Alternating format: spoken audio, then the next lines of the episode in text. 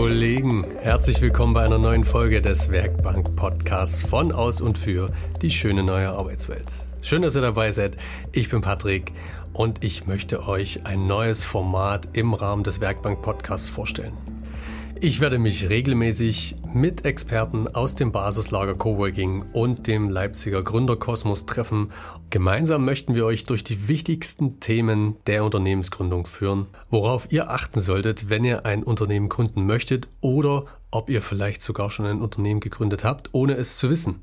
Das kann durchaus schnell passieren, wie ich gelernt habe.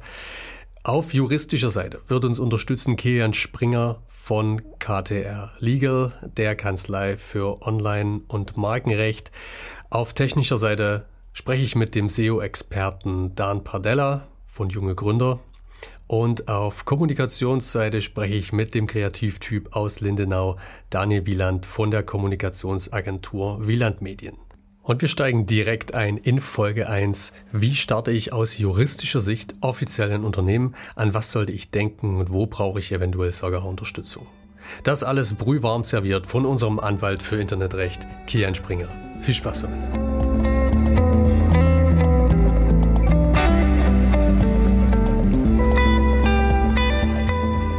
Also ich würde erstmal empfehlen, dass du dir aufschreibst, was du genau machen willst. Ich glaube, der Anfang jeder Unternehmensgründung ist eine Idee. Und, ähm, und dann fragt man sich, habe ich die richtige Idee? Aber bin ich äh, am richtigen Ort dafür? Und ist es die richtige Zeit? Ich glaube, diese drei Fragen sind die allerwichtigsten. Ähm, die musst du dir erstmal beantworten. Und aus diesen drei Antworten oder aus diesen Antworten, die da rauskommen, fängst du an, darüber weiter nachzudenken. Und ähm, ich habe das oftmals mit Startups oder beziehungsweise sieht man ja, manche Startups scheitern einfach, obwohl sie eine geile Idee hatten, daran, dass es einfach noch nicht der richtige Zeitpunkt war, dass noch mhm. kein Mindchange da war. Ja, also wer hätte gedacht heutzutage, dass ähm, ein Startup mit Elektromobilität war halt vor 20 Jahren irgendwie noch nicht möglich, theoretisch, obwohl die Technik schon längst da war. Oder vor 30, 40 Jahren hätten auch schon Elektroautos fahren können. Aber es war noch nicht die Zeit reif, mittlerweile ist sie reif und das ist, glaube ich, ein ganz gutes Beispiel. Ja. Also schreib erstmal alles auf. Bitte. Also ganz klassisch, ich gehe hm. ans Whiteboard, setze mich hin, äh, ja. irgendwas und ähm, schreibe erstmal alles nieder, was habe ich für eine Idee, was kann ich überhaupt? Ja. Ja. Und äh, ist, jetzt, ist jetzt die Zeit. Also ich mache so eine kleine Analyse, denke genau. ich mal. Was will ich, ja. Mhm. Also ich, wir machen ja viel die Gründungsberatung, Gründerinnen und Gründer kommen zu uns. Und ähm, da ist wirklich dieses Thema, dass wir gucken, wo steht, steht ihr jetzt? Was wollt ihr? Und wo wollt ihr eigentlich in fünf Jahren sein? Wie stellt ihr euch eigentlich vor, dass euer Startup, eure Gründung funktioniert? Wie läuft die ab? Und aus diesen Fragen ja, ähm, analysieren wir so ein bisschen auch die, die Rechtsprobleme. Also, oder ein einfaches Beispiel, ähm, wie möchte man seine Idee finanzieren?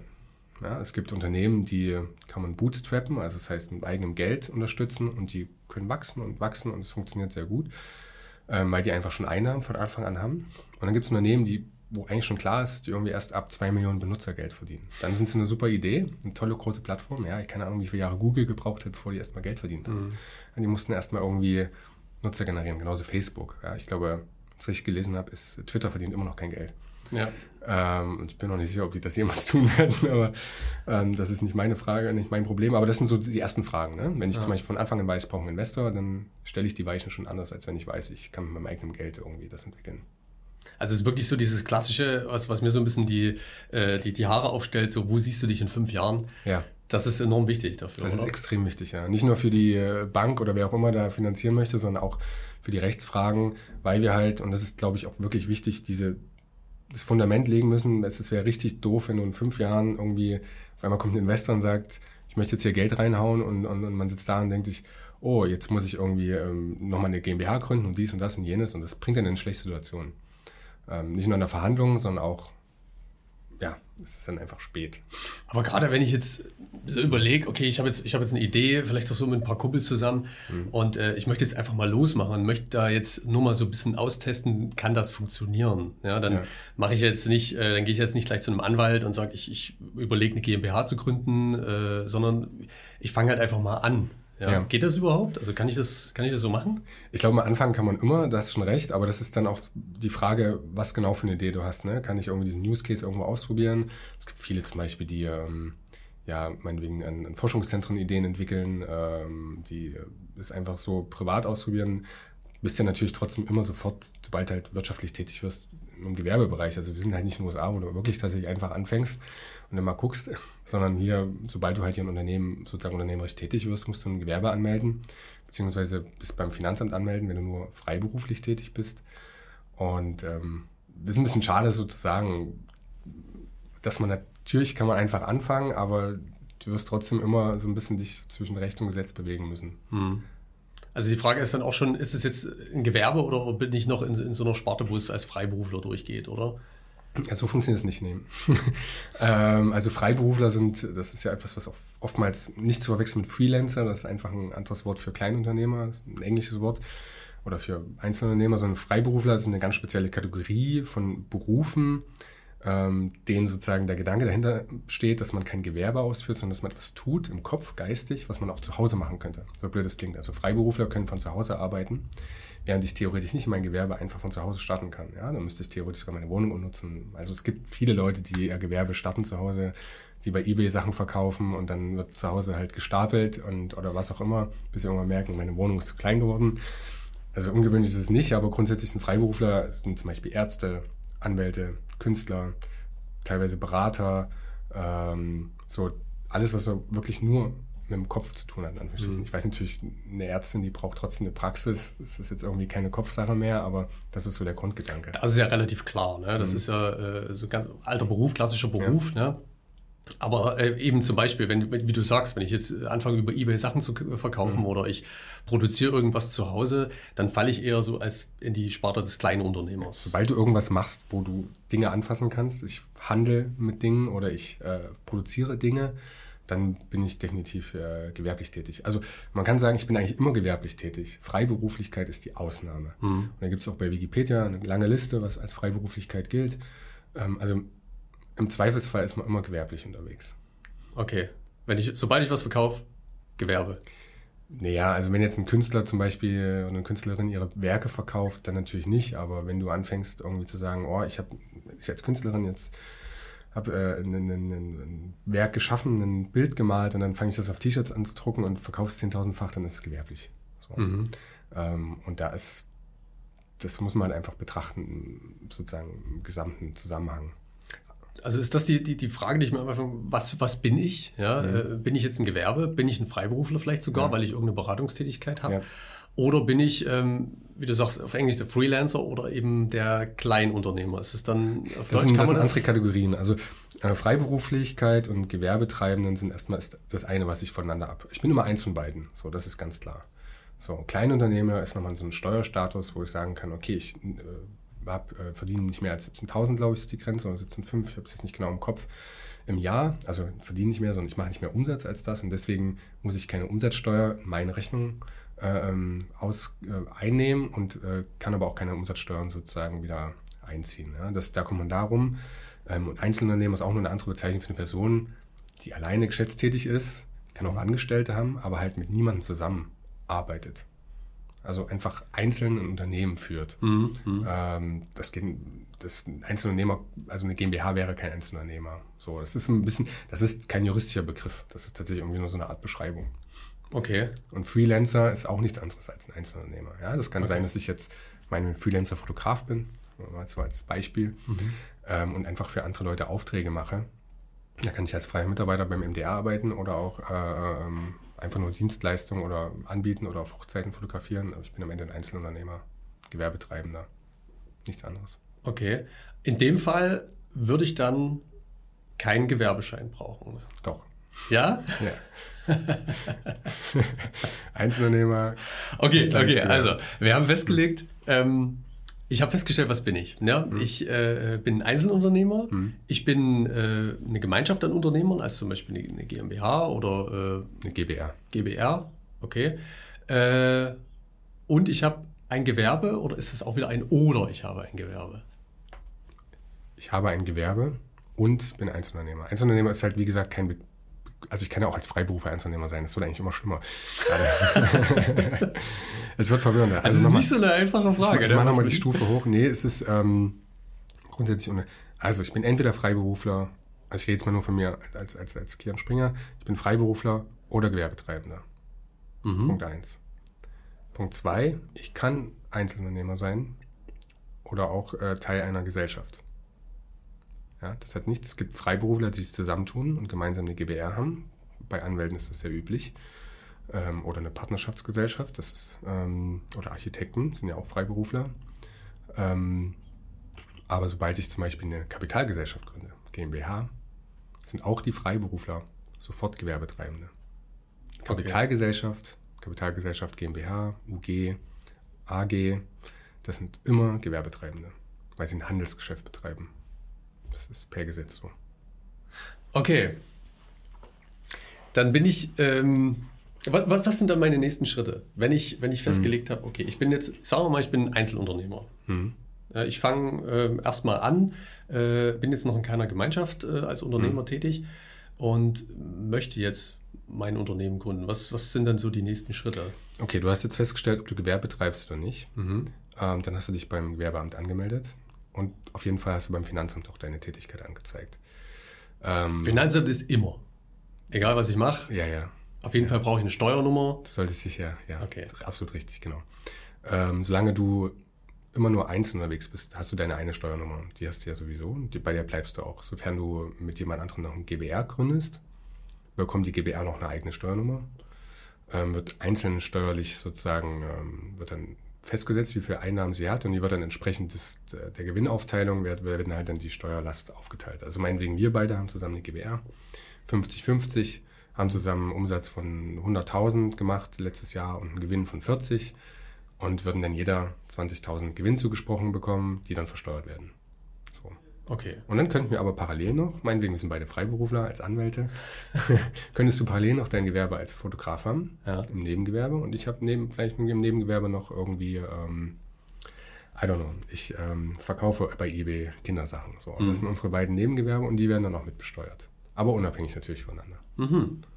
Und da haben wir beide auch einen Gewerbeschein. Ähm, für unsere Gewerbetätigkeiten, obwohl wir beide auch trotzdem Freiberufler sind als Anwälte. Also da ist vieles möglich. Also es gibt sehr viele verschiedene Formen, die man äh, miteinander kombinieren kann. Auch, ja. ja. Also genauso kann man ja auch Angestellter sein und mhm. nebenbei, ähm, nebenbei selbstständig. Absolut, ja. ja. Ähm, du hast schon gesagt, Gewerbeschein. Den mhm. brauche ich. Ja. Immer. Ja. Es gibt ja auch, es gibt ja auch gewisses Gewerbe, das besonders ähm, angemeldet werden muss. Ne? Du kannst ähm, zum Beispiel, wenn du in der Gastro bist, musst du auch irgendwie deine Befähigung zeigen, dass du irgendwie in der Lage bist, Menschen, beziehungsweise kannst du auch verlieren, wenn du irgendwie ähm, dazu viel Mist baust oder wenn du ähm, mit ähm, Aktien handeln möchtest. Oder, also es gibt auf jeden Fall auch gewisse Gewerbe, die geschützt sind, wo du erstmal nachweisen musst, dass du dazu in der Lage bist. Taxigewerbe, ja, wenn du Personen befördern möchtest, all solche Sachen. Da braucht man nochmal extra Schein genau, dafür. Genau, ja? so ein, genau. Also grundsätzlich ist, ist ja. jeder befähigt, ein Gewerbe anzumelden, aber manche müssen halt nochmal besondere Kenntnisse nachweisen. Mhm. Aber auch wenn ich jetzt äh, als Fotograf, ähm, wie du schon sagst, zur Hochzeit gehe, Fotos mache, brauche ich dann ein Gewerbe? Das ist immer so schwierig, diese Einzelfragen, ne? aber ich glaube, Gewer Fotografen brauchen Gewerbe. Ne? Also man, es ist immer schwierig bei kreativen Berufen. Es gibt, ähm, wo da die, genau die Grenze ist. Und das hat tatsächlich ist für mich auch was, wo ich immer genau nachgucke und mhm. ähm, auch mich abspreche, weil das letztendlich irgendwie mehr so eine, also wo da, wann ist ein Kreativer oder ein Kreativer irgendwie freiberuflich unterwegs, man nicht. Immer wenn der künstlerische Element überwiegt, wann das genau ist, ähm, ist fraglich, ja. Also viele Designer und Designerinnen sind eher freiberuflich, aber dann, wenn du irgendwie nur noch eigentlich Marketing machst und gar nicht mehr designst, dann bist du eigentlich schon wieder im Gewerbe. Okay. Ja, das ist, also kommt mir schon ja. vor, dass das auch so eine gewisse Grauzone vielleicht ja, ist, ja, ist in der man sich da bewegt. Ähm, natürlich ist es als, also du kannst mich ruhig korrigieren, als Kleinunternehmer, wie du sagst, 17.000 irgendwas darf man im Jahr dazu verdienen, oder hm. bis dahin darf man verdienen, ähm, muss da keine Umsatzsteuer zahlen. Hm.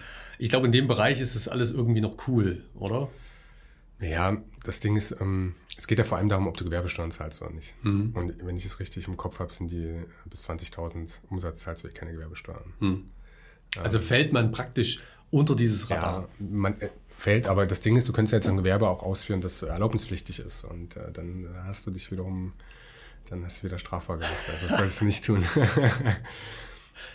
also, wahrscheinlich nicht bei Design-Sachen, ja. aber bei anderen. Also da muss man einfach aufpassen. Und das ist ja der, genau der Moment, wo man sich Beratung holt oder sich beliest. Ähm, ich glaube tatsächlich gar nicht, dass es der zentrale also das das Wichtigste am Anfang meiner Gründung ist, ähm, weil das meistens so mitläuft. Und es, also ich habe jetzt selten, bei, wenn wir jetzt auf Startups gehen, da ein großes Problem gesehen. Das ist tatsächlich eher für wirklich diese, dass ich mal, klassisches Wort Freelancer, ein Problem, die halt dann in diesen, diesen genau, du kannst als Fotograf ja auch komplett Künstler sein. Ne? Wenn mhm. du halt nur Kunstfotografie machst, dann bist du definitiv Freiberufler.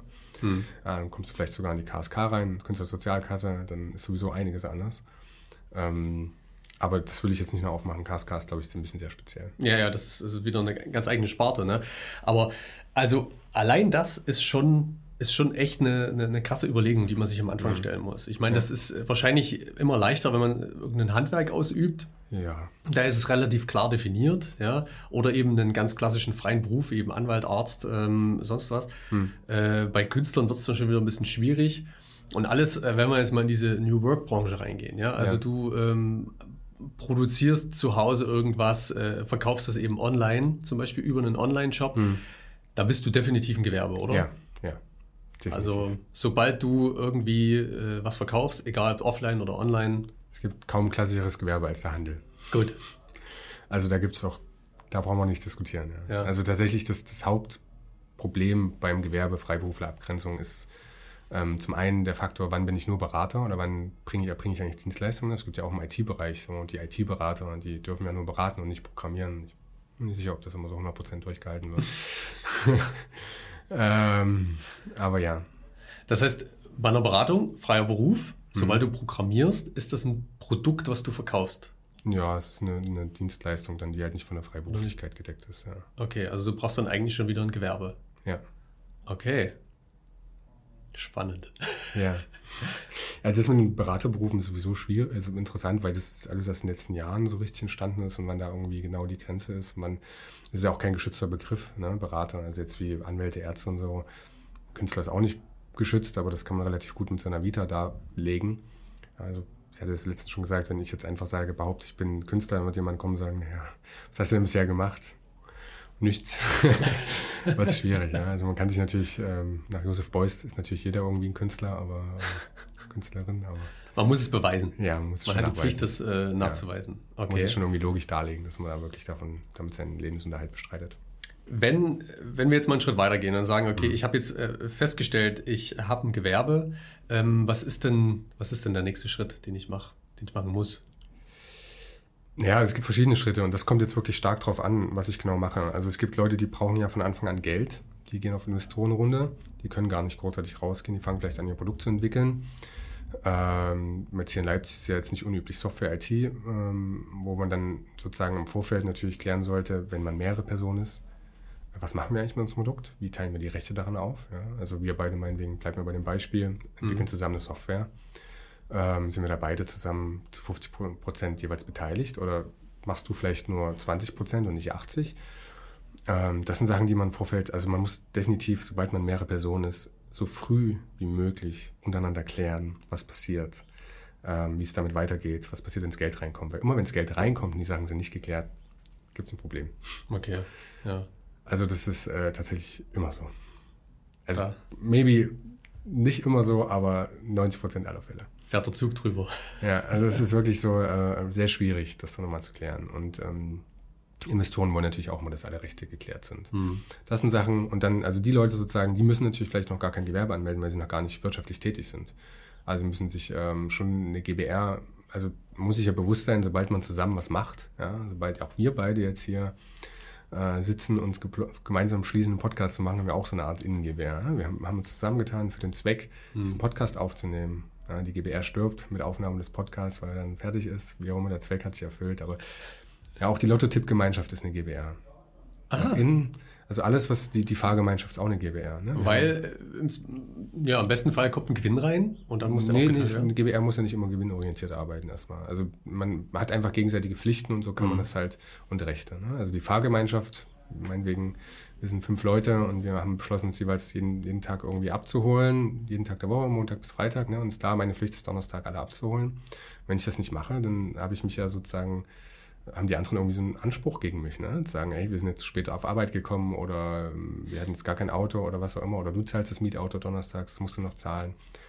I don't know. Das kann man mal gucken, ne? Das kann man gucken, wie weit das geht. Also ein Extrembeispiel ist, es gab eine Lotto-Tipp-Gemeinschaft und die haben halt, da hat halt einer vergessen, den Lotto-Tipp-Schein. Das war seine Aufgabe abzugeben. Klassiker. Der Klassiker. Und die haben gewonnen. Und dann hatte wirklich tatsächlich einer ihn verklagt auf seinen Anteil von 180.000 oder einer Million Euro. I don't know. D-Mark, glaube ich noch.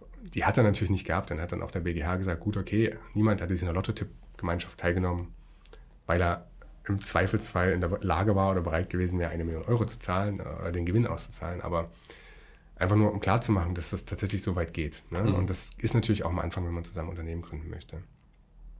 Also, bald man gefühlt sich zusammensetzt und irgendeine Pläne schmiedet. Und ähm, dann muss man gucken, welchen Rechtsbindungswillen haben die Personen, die daran beteiligt sind. Das sind Sachen, die man halt vorbedenken sollte. Mhm. Also, so blöd es klingt. Man muss wirklich alles intern klären, bevor man nach außen geht. Und ähm, vielleicht weiß man ja auch schon, man hat irgendwie ein Produkt oder eine Variante, wo man Arbeitnehmer braucht, um das überhaupt umsetzen zu können das ist auch was, ja. Blödes Beispiel, ich starte jetzt ein ähm, Startup für, für Sauberkeit und Putzen. Ne? Und dann weiß ich ja schon im Vorfeld, ich brauche Arbeitnehmerinnen und Arbeitnehmer, die dann auch wirklich putzen. Also ist das auch was, was ich im Vorfeld schon klären muss. Wie, was kriegen die für ein Gehalt? Wie kriege ich das rein? Wie, wie organisiere ich die? Mhm. Viele verschiedene Themen, ja. Also das, das ist interessant oder meinetwegen auch im Startup, ich brauche einen super krassen Programmierer, der soll aber nicht, äh, oder Programmiererin, der soll aber nicht Gründer werden. So. Dann gibt es ein Mitarbeiterbeteiligungsprogramm, vielleicht, was ich im Vorfeld anbiete, zu sagen, okay. ähm, ich beteilige dich am Gewinn des Unternehmens, aber du bist äh, kein Gesellschafter.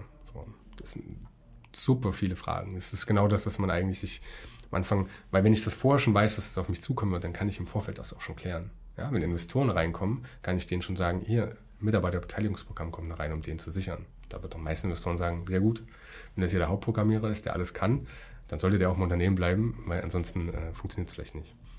Also, das sind, ja, du siehst, es gibt viel zu klären und es hat immer was damit zu tun, wo du eigentlich in fünf Jahren stehen möchtest. Natürlich, wenn du als Einzelunternehmer irgendwie startest und sagst, ich will Fotograf werden, oder äh, dann hast du natürlich nicht ganz die großen Aufgaben wie jemand, mhm. der sagt, ich will irgendwie das neue Google gründen. Das stimmt natürlich, ja. Wenn, wenn du jetzt mal ähm, also was gibt es da für, für Wege jetzt amtsseitig? Ja? Äh, wo, wo muss ich hingehen, was muss ich anmelden? Also grundsätzlich Gewerbe und Finanzamt. Und ähm, dann ist Schluss. Sobald man dann natürlich Arbeitnehmer hat, meldet man die auch an ähm, mhm. bei den Krankenkasse, ähm, Betriebsgenossenschaft, ähm, okay. da Unfallversicherung. Das sind so die Sachen, die man natürlich hat. Tatsächlich muss ich sagen, bin ich da auch relativ faul. Das äh, gehe ich zum Steuerberater, die bieten das an, irgendwie so eine Lohnhilfe. Also und die machen das alles. Es kostet relativ wenig. Also wer das selbst macht, ist, ist, ist, verrückt, sag ich mal. Ja, na gut. Ja. Kommt dann auf die Firma, auf die, auf die größere Firma. Ja, aber es kostet meistens irgendwas zwischen, weiß ich nicht, 10 bis 18 Euro pro angestellter Person im Monat. Okay. Und ähm, der Verwaltungsaufwand ist schon erheblich.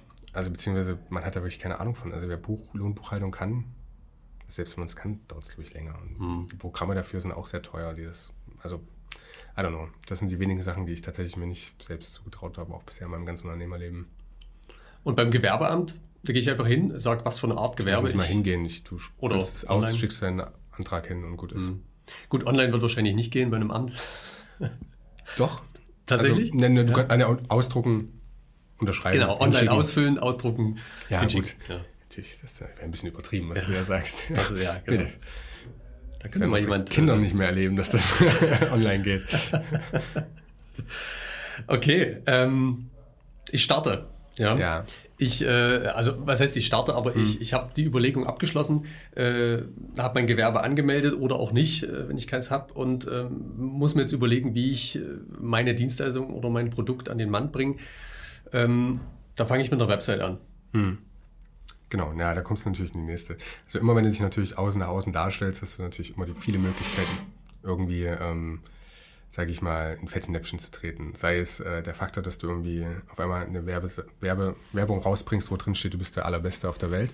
Wo dann alle sagen, uh, das würde ich bezweifeln. Äh, äh, ja, also einfaches Beispiel, du machst vergleichende Werbung. Übrigens, alle anderen Fotografen in Leipzig sind ja total schlecht, aber ich bin richtig gut.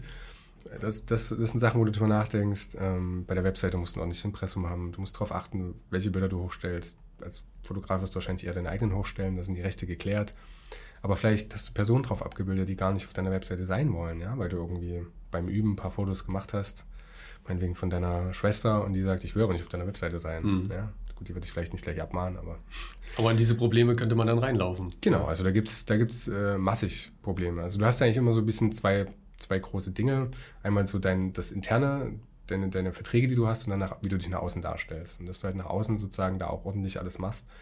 Da gibt es halt verschiedene Möglichkeiten. Ne? Und natürlich, das hätten wir, glaube ich, bisher noch gar nicht angesprochen, die Frage ist ja auch, wenn du tolle Ideen hast, wie du die auch schützt. Ne? Willst du vielleicht eine Marke anmelden? Mhm. Ähm, die Marke schlechthin ist ja eigentlich so, dass dein Unternehmenskennzeichen, wie du dich nach außen darstellst.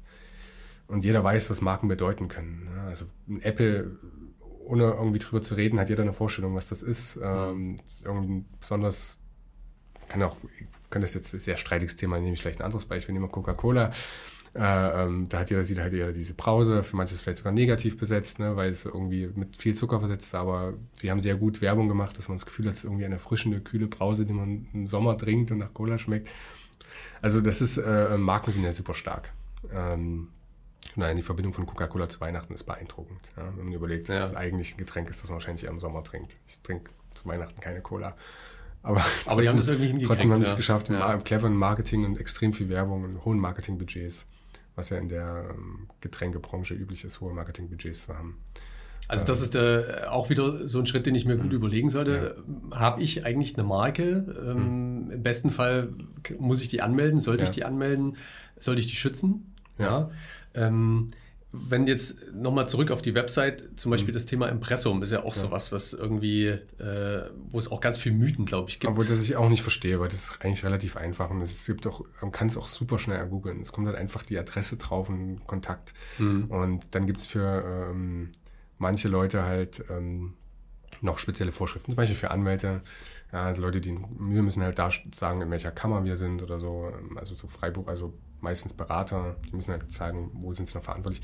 Beim Impressum geht es letztendlich darum, dass ich mich verantwortlich zeige für den Inhalt, den ich dann die Webseite in die, ins Internet packe. Also man kennt das ja vielleicht von, ich habe letztens geguckt, da habe ich eine Webseite von einer Beraterin gesehen. Und da steht nichts, ich wusste nicht mehr, in welchem Land die sitzt. Ja, ich mhm. wusste nicht, ob das England oder USA ist. Also es ist schon verrückt. Gut, ich könnte jetzt da vielleicht Textanalyse betreiben, aber so grundsätzlich finde ich das eigentlich grundsätzlich gut, dass man zumindest weiß, wer ist eigentlich verantwortlich für diesen Inhalt. Das muss klar ersichtlich sein. Ja, genau. Also du schreibst halt rein, wer bin ich? Ja? Also jetzt in meinem Fall Kian Springer.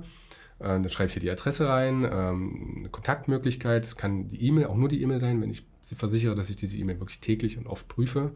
Wenn ich dazu nicht in der Lage bin, dann sollte auch eine Telefonnummer drin stehen.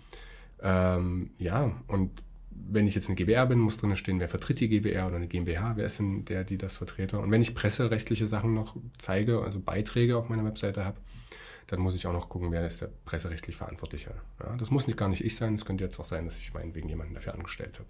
Okay. Ähm, und das ist eigentlich alles und das ist gar nicht so kompliziert. Und trotzdem sehe ich immer wieder beeindruckende Fehler in den Pressen, ähm, die ich gar nicht nachvollziehen kann. Ähm, weil also man kann darüber diskutieren, wann darf ich ein Bild hochladen, weil das für viele manchmal so eine Grauzone ist, gerade was CC-Lizenzen angeht, aber Impressum sollte man eigentlich hinkriegen. Und äh, ist es tatsächlich so, dass Impressum muss auf der Website klar ersichtlich sein ja, oder auf den ersten Blick? muss eine erst extra Seite geben, nur fürs Impressum. Ich muss das sofort finden können. Mhm. Also ich kann natürlich nach unten scrollen, dass es vielleicht im Footer verlinkt ist, aber mhm. es darf nicht in der zweiten Verlinkung sein. Ja. Letztens gesehen, da hieß, hat jemand nur Kontakt als Verlinkung und hat das Impressum im Kontakt. Und ich gesagt, das geht halt nicht, das reicht nicht. Du mhm. musst ein Impressum als Einzelseite haben, genauso wie du äh, zum Beispiel nochmal erklären musst, wie dein Versand und Lieferkosten funktionieren. So. Also verschiedene Datenschutzerklärungen muss auch eine eigene Seite sein. Das kann nicht irgendwo hinten versteckt sein. Okay. Ähm, und das äh, äh, bezieht sich das auch auf Social Media? Ja. Man braucht also für ja. einen gewerblich betriebenen Social Media Kanal. Ja.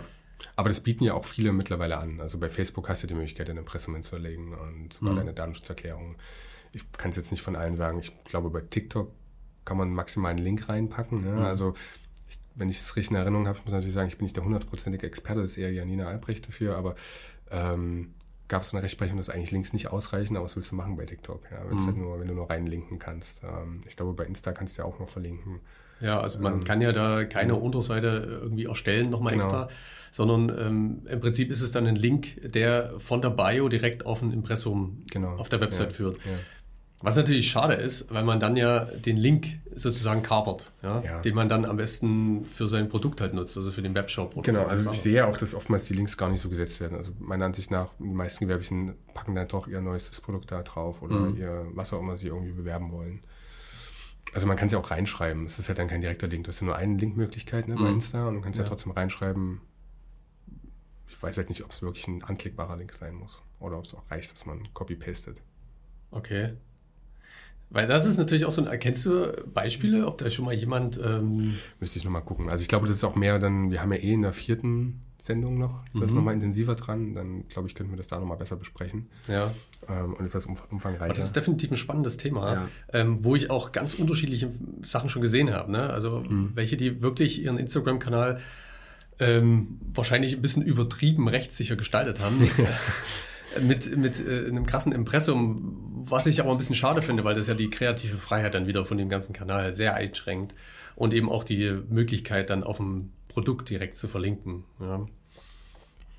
Ja, also ist, ist allgemein, finde ich, immer problematisch, äh, ähm, sowas nach, nachzuweisen. Aber ich finde es trotzdem auch gut, weil was ich ja auch, auch sehe und auch Mandanten habe, das Problem haben, dass ihre Bilder auf Instagram von irgendwelchen anderen Kanälen repostet werden und 10.000 Likes bekommen und du dagegen vorgehen willst, sagst, ich wünsche, dass du mein Bild auf deinem Kanal zeigst. Hm.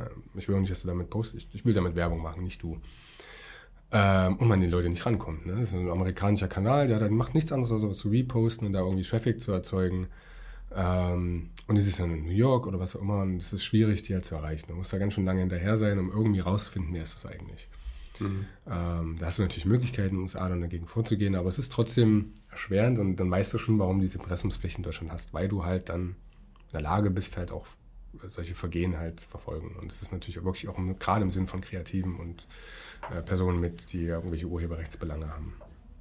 Es ist ein Schutz, ja. Ja, definitiv. Also es auch das Internet soll halt so wie, weit wie möglich kein rechtsfreier Raum sein. Hm, hm. ja also wird es ja immer mehr, bloß die Unterschiede zwischen den Ländern sind halt so enorm, Ja. ähm, dass es, man, also gefühlt ist ist bei uns in Deutschland so eingeschränkt, dass man äh, sehr wenige Möglichkeiten hat, noch sich frei zu entfalten, beziehungsweise, wenn man das tut, dass man schnell in Fallen reinläuft. Ja. Ja, also ich glaube, man kann sich schon noch frei entfalten. Das ist natürlich die Frage, wie frei man sich entfalten möchte oder wo das Problem ist. Ich glaube nicht, dass es jetzt ein Riesenproblem ist, da ein Impressum oder eine Datenschutzerklärung zu verlinken. Am Ende macht man bei Instagram halt Punkte mit dem, was man postet und nicht mit seiner Bio, oder? Also, Mhm. aber das, das ist, glaube ich, eher, das kann man ja noch sehen, wie man möchte. Ich glaube, dass es schon gut ist, dass man eine Rechtssicherheit schafft. Hm. Und ähm, ich sehe eher immer sozusagen den Punkt, wo halt Leute dann nicht in der Lage sind, ihr Recht sozusagen durchzusetzen, weil das fehlt. Ja. Ähm, natürlich ist es immer fraglich, ob es sein muss, dass man abgemahnt wird, weil man irgendwie im Impressum nicht gecheckt hat, dass man irgendwie als GBR, mein Lieblingsfehler, Leute denken sich Namen für GBRs aus und schreiben dann rein, wir sind die Webseiten GBR. Und es ist halt ziemlich klar, dass eine GBR keine Firma, also keinen Unternehmensnamen tragen darf. Sondern da muss halt dann einfach ganz klar die Namen drin stehen. Ne? Hm.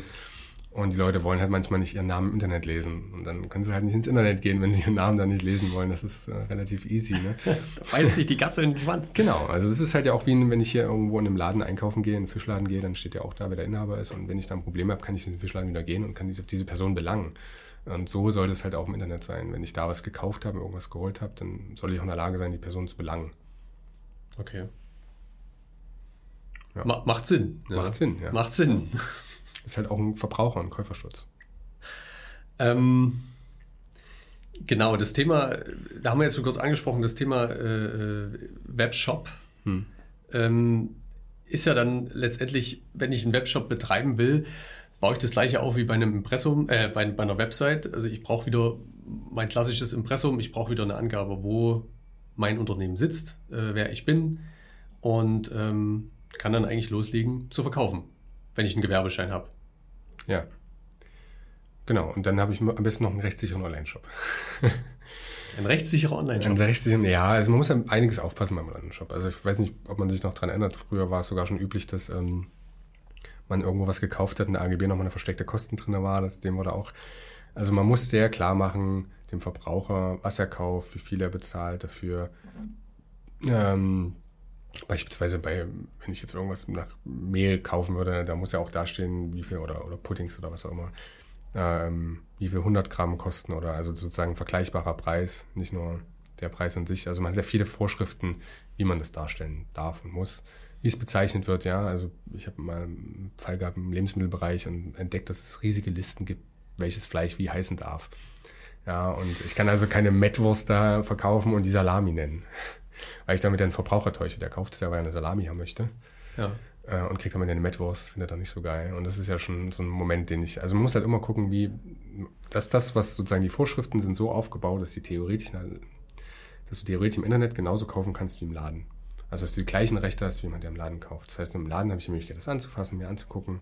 Natürlich, die, die, die, die ähm, Ingredients finde ich nicht raus, die müssen hinten draufstehen, sozusagen, die Inhaltsstoffe von einer äh, Mettwurst. Mhm.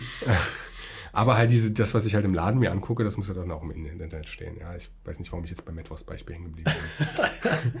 Aber es ist noch früh am Morgen Beispiel. ist und du noch kein Frühstück hattest. ja, nicht so gerne Mettwurst esse. nee, ähm, das, sind, das sind wichtige Punkte. Und, und das ist was, was natürlich wirklich oft falsch gemacht wird. Fehlende Kennzeichnung, fehlende, falsches Bild.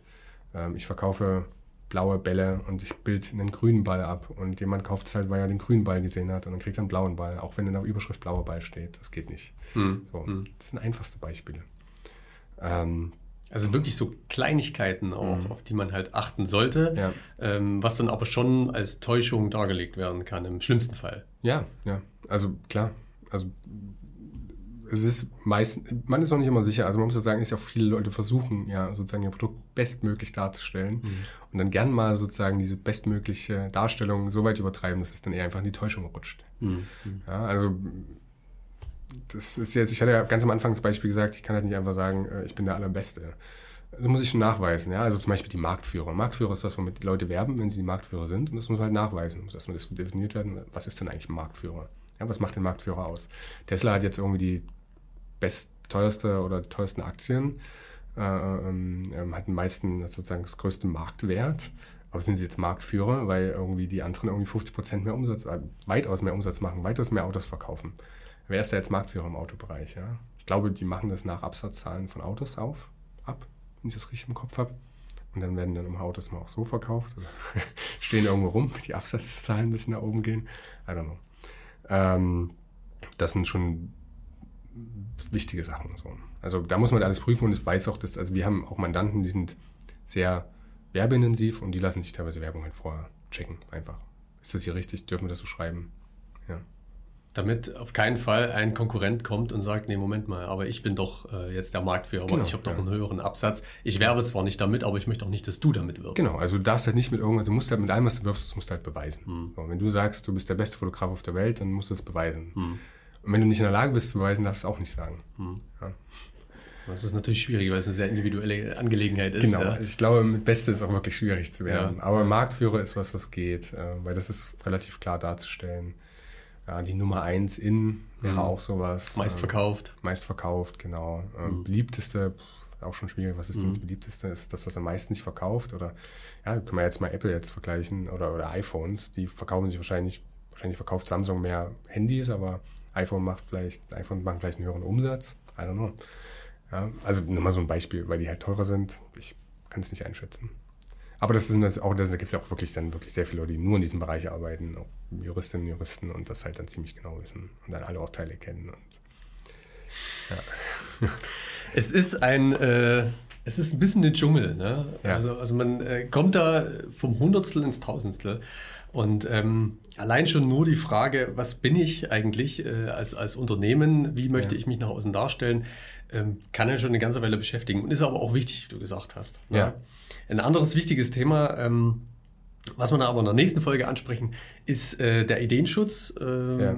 Markenschutz. Äh, wie schütze ich meine Marke? Was ist eigentlich ein Patent? Brauche ich, muss ich ein Patent anmelden? Ja. Wie funktioniert das Ganze?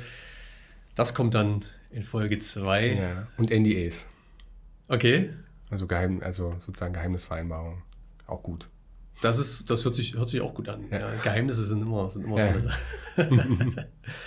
gut, Kiel, dann danke ich dir erstmal für dieses ausführliche Anwalten mit Kia. Ja, hm. Rumanwalten finde ich fast witzig, aber es macht halt so wenig. Herumanwalten, das ist eigentlich gar nicht schlecht. Das ja. lässt sich auch gut einbauen in. Hm. Das hatte ich vergessen, dich zu fragen am Anfang, äh, wie ich das nennen kann. Ich hätte gern so eine Art Hashtag. Ja, man könnte aber diesem, diesem Recht, also diese Ausdrucksweise mhm. recht anständig oder recht nett oder sowas, könnte man, könnte man da wirklich was draus machen. Ja, ja, das stimmt. Recht ja. nett, recht anständig, recht, recht einfach. Recht einfach. Ja, recht einfach. Irgendwie so in der Recht Richtung. einfach. Recht einfach, recht anständig. Mit Kilian. Recht viel. Kann man viel draus machen. Hm. So. So. Das war die erste Folge unseres neuen Expertinnen-Talks zum Thema Unternehmensgründung. Ich hoffe, ihr konntet einige wertvolle Erkenntnisse herausziehen und seid jetzt nicht zu verwirrt. In der nächsten Folge recht einfach mit Kilian geht es um das Thema Idee, Marke und Patent. Was ist eigentlich eine Marke? Was ist eigentlich ein Patent? Wie kann ich meine eigene Marke schützen? Wie kann ich meine Idee schützen?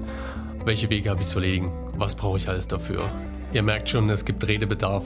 Habt ihr konkrete Fragen an Kilian? Dann schickt uns eine Mail an info@basislager.co oder schreibt uns auf den Social Media Kanälen vom Basislager an, Instagram, Facebook, auf LinkedIn, natürlich auch auf Twitter, wo ihr auch immer möchtet. Abonniert diesen Podcast, dann verpasst ihr keine Folge. Ich freue mich aufs nächste Mal. Bis dahin. Ciao, ciao.